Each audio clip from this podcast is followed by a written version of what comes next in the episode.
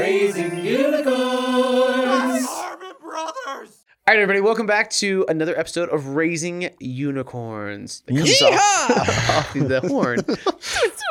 Today on the podcast, we have the one and freaking only Keith Grover. Hello, Keith. Hello, and I'm here with the one and only Shane Rickard. In the trenches at HB.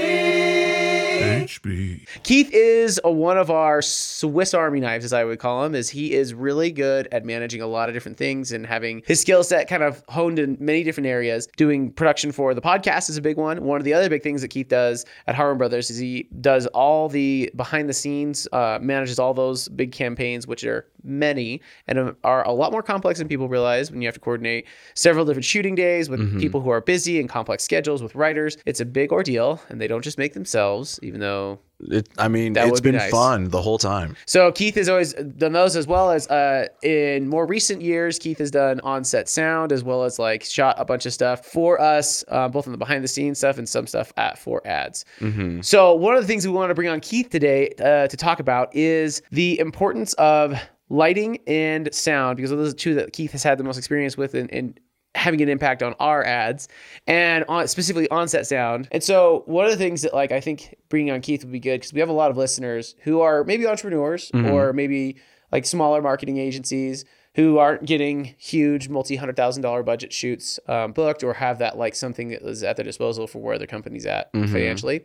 So Keith has always been the scrappy guy who can pull off miracles with very little budget. Uh, that's very nice of you to say, I guess.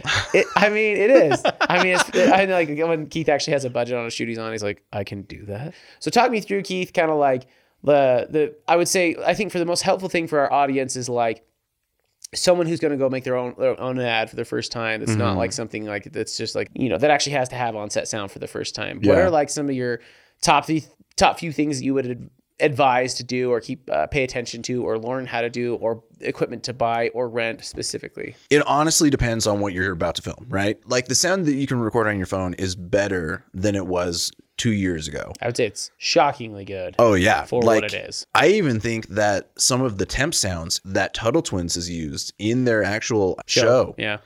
Were recorded on phones. Yeah. It's true. I mean, like I remember when we first started I first started making ads back, you know, twenty circa twenty eleven. So now like 12 years ago. Those old school phones we used to record on would sound so bad they'd, they'd sound like a gramophone, mm-hmm. like recording next to like an actual recording. Oh yeah. You can be really, really scrappy, and it's shocking mm-hmm. how much you can record with just a phone. Oh yeah. and and even doing like selfie videos. Okay, so we got like that's like the scrappiest, lowest level. Like, what words of advice or pieces of equipment would you recommend using for like, say, it- you're doing your first like actual on-set commercial? They mm-hmm. can't, the actors can't be holding a, a phone while they're acting.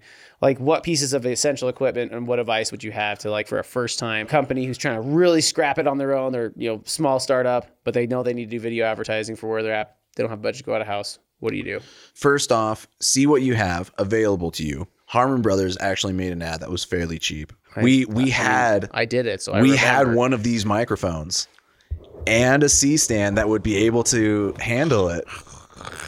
And so we included it as part of the ad. Yes. So if you want to be scrappy, you can see what you have like that. If not, I would suggest getting at least a lavalier. All of my BTS interviews are done with lav. With lav, you kind of have to be more cautious about the surroundings. So if there's like an air conditioner on or people talking in the background, you'll definitely hear that. Another thing you could get is a boom. Depending on like if you have multiple people, you might just want a boom and just like throw that boom around over top of everyone. Yeah, so the boom, just so those who don't know, a boom is like this big extension pole. It almost looks like a painter's pole that has a hookup.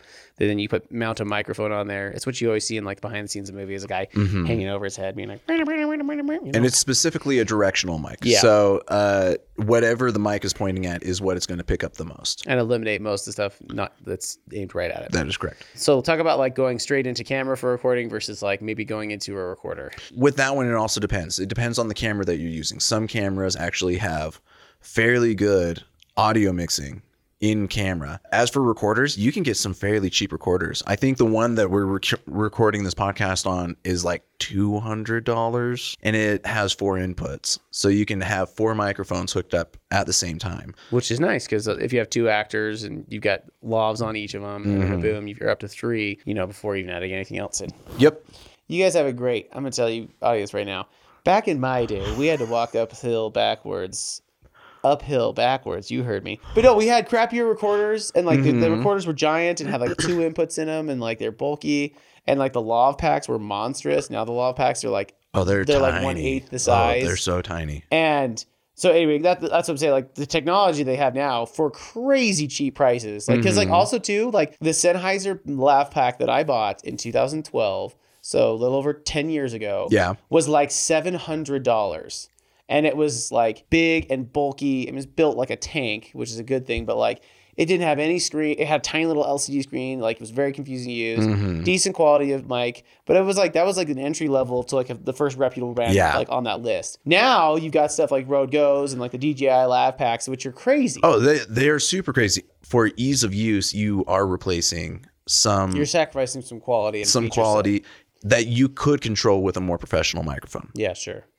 And I think it's like it's always a pick and choose your battle, right? Between like like how many features do you want versus how much you'll actually make use of. Yeah. You know, and that's where like so oftentimes if it's your first video, I would just go with something as simple as possible. Yeah. It could even be like a lav mic. You buy a wired lav mic that goes into a phone. Like, Yeah, Those are super and- cheap too.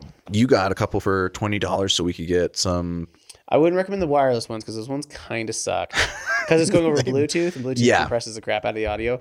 But those are a couple wired ones we got Mhm. that actually have really good sound because it's you know it's not going over Bluetooth and compressing it. Those ones are super, they're like fifty bucks. Yeah. you know what I mean. And that like you can still hide those because they're lav mics. They're little tiny lapel mics that you can put underneath the clothes and still record to a phone. Easy enough. Well, I mean, look at what Lumi's producing today, right?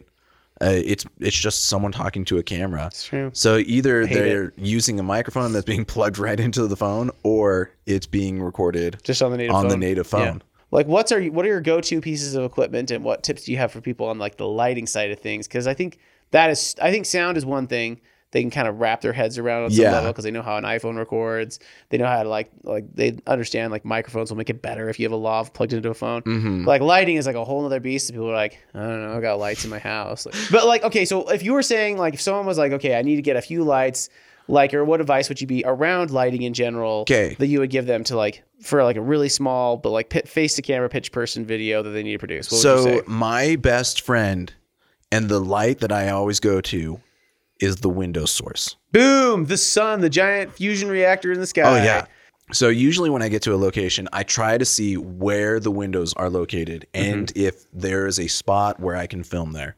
Something that makes it look pretty in the background or whatever. Yeah. So uh, like for for those of you guys who don't know, like when you when Keith is talking about the window light, he's not talking about like, hey, where is the window that has the sunlight streaming straight into it? That is correct. Usually it's a north facing window because what you want is you want the sunlight to be bouncing off of something else and then coming in through a window that's on the shadowed side of the house. Yeah. And the reason that is is because if you have direct light, it's very harsh, it's very brutal, it's And really hard. it to- looks bad. it looks bad. It's not complimentary. it's not good for your cameras either. Yeah. It- something will either be blown out or underexposed. Yeah, or just too harsh, not complimentary on someone's Yeah. face. So you want that really soft, diffused light because when the light comes in and bounces off of other objects, gets nice and soft. There's nice wrap on it, meaning it like the Mm-hmm. source is really big. So it's like a smooth gradient from like light to dark versus like having these crazy harsh shadows that make people look like they have sunken eyes or like really crazy big noses because it makes the Mm-hmm. humongous shadow. So yeah, it's it's like you want to make sure you get that north window light or indirect window light. Yeah. you're opening up gets it nice and soft, and it's easy to then like come in with like what you were saying,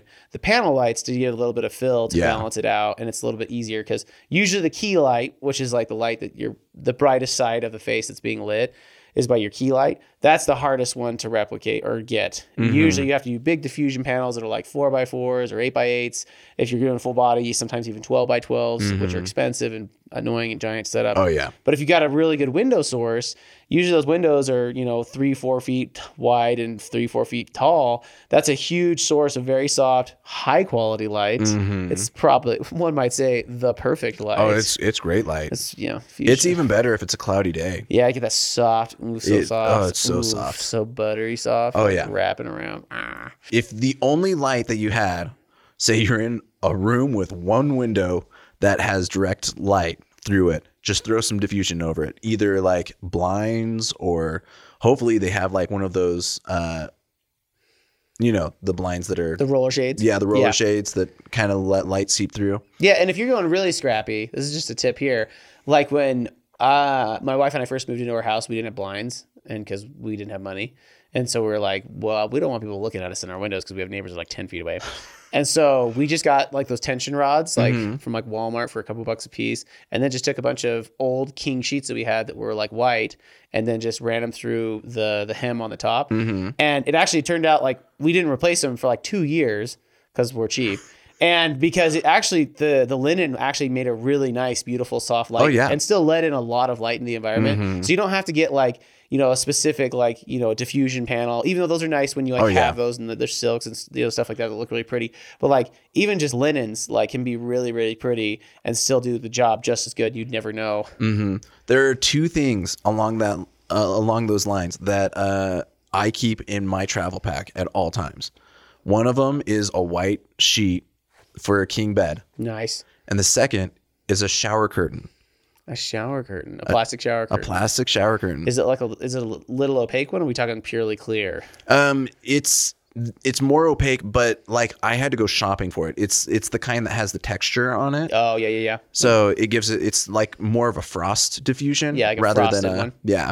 Yeah, well, because that yeah, if it's if it's clear, it's just gonna come straight through it. But Yeah. like if you have a little bit of that frosted, all that does is it has that texture and it breaks up the light and Mm-hmm. softens it up really nicely. And I got those both for under fifteen dollars. Yeah. at Walmart. And it's it's amazing. I mean, the, the, I think people would be shocked on the podcast to know how many of those we've actually used for close up product shots for big brands where we have like we missed a shot or we didn't get the right Mm-hmm. shot or we we realized oh it'd be really nice to have this and we shot it in our studio like little basement like space with a light and a shower curtain Mm-hmm. or a sheet. So say the the lights super diffused as it's coming through the window, you can throw it on the other side for fill. Just bounce. Mm-hmm.